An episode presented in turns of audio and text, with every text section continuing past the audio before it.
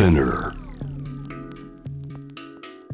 グローバーがお送りしております。J-Wave シャムダープラネットさあここからは海外在住のコレスポンデントとつながって現地の最新ニュースを届けてもらう。News from Correspondent です。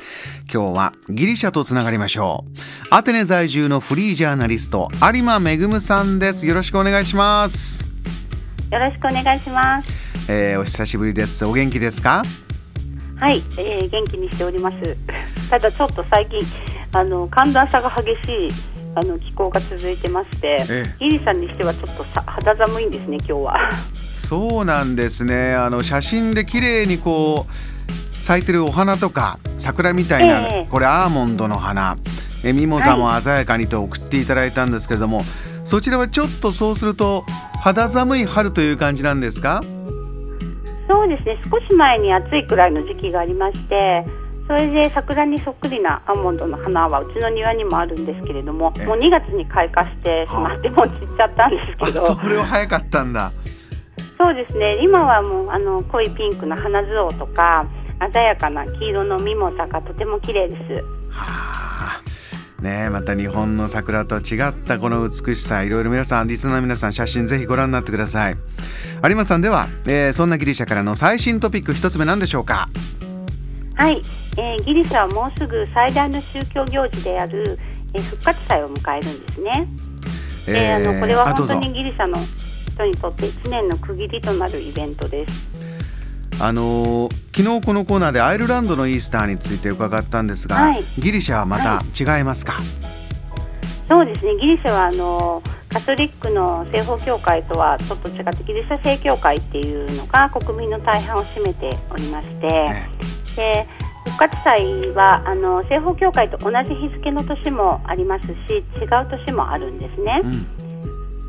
それで今年の正教会の復活祭というのは西方教会より、えー、1週間遅い4月16日です。この日が近づいてくるとどういったムードになるんですか？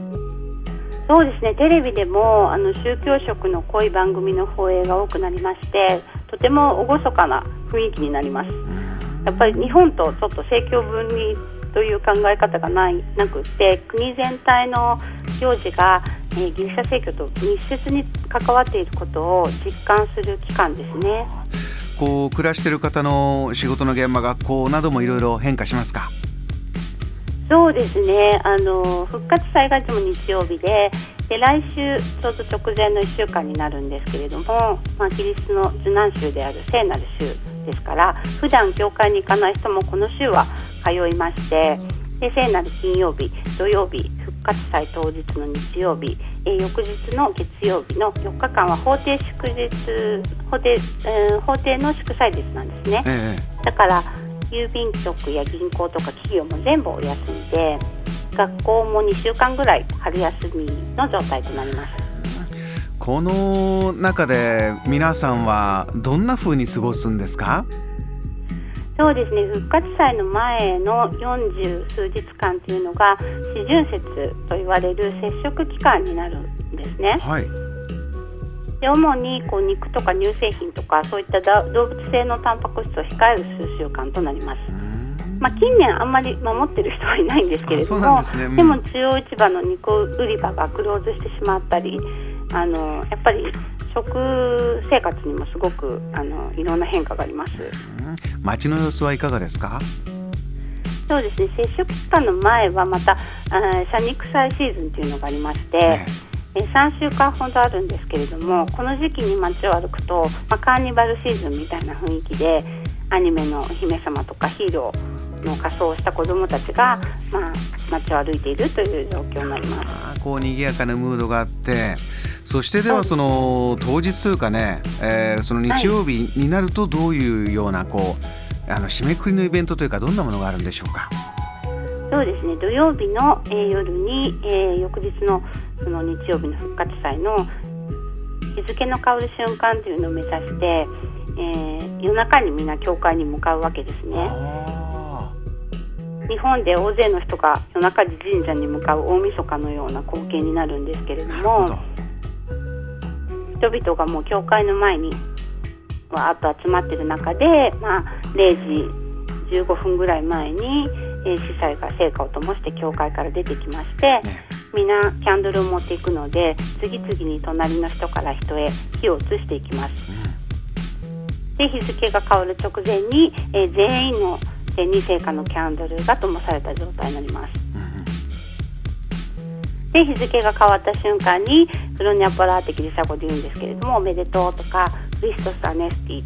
キリスト復活とみんなで言い合いながら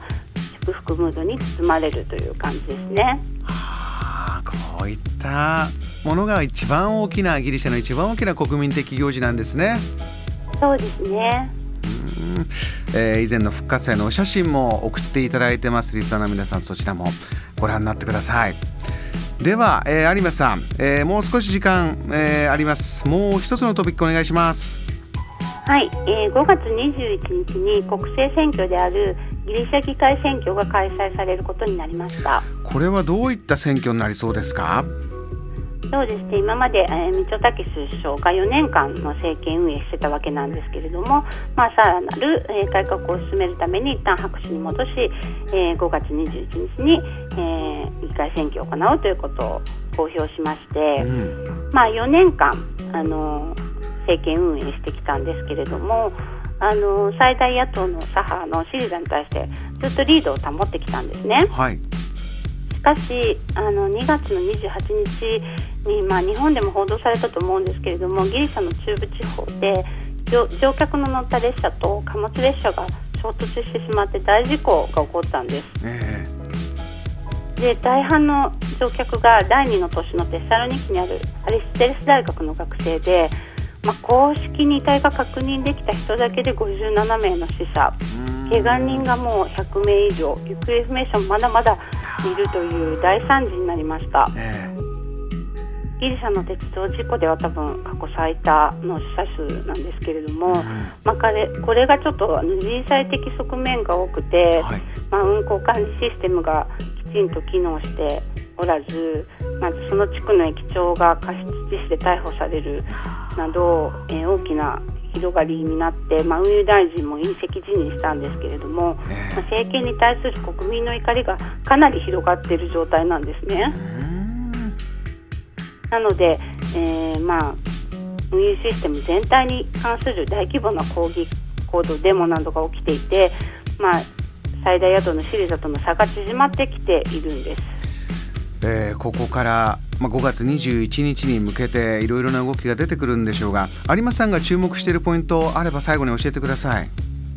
はい、えー、今回は新たに導入された比例代表制で行われるんですね。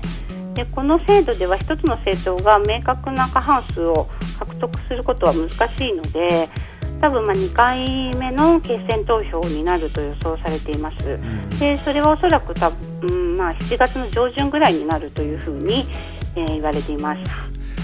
わかりました。またね、えー、そのあたり、えー、その時期にも、えー、有馬さんから最新ニュース伺えればと思います。今日もお忙しい中、ありがとうございました。はい、ありがとうございました。今夜はアテネとつながりましたフリージャーナリスト有馬恵さんのお話でした。JAM The Planet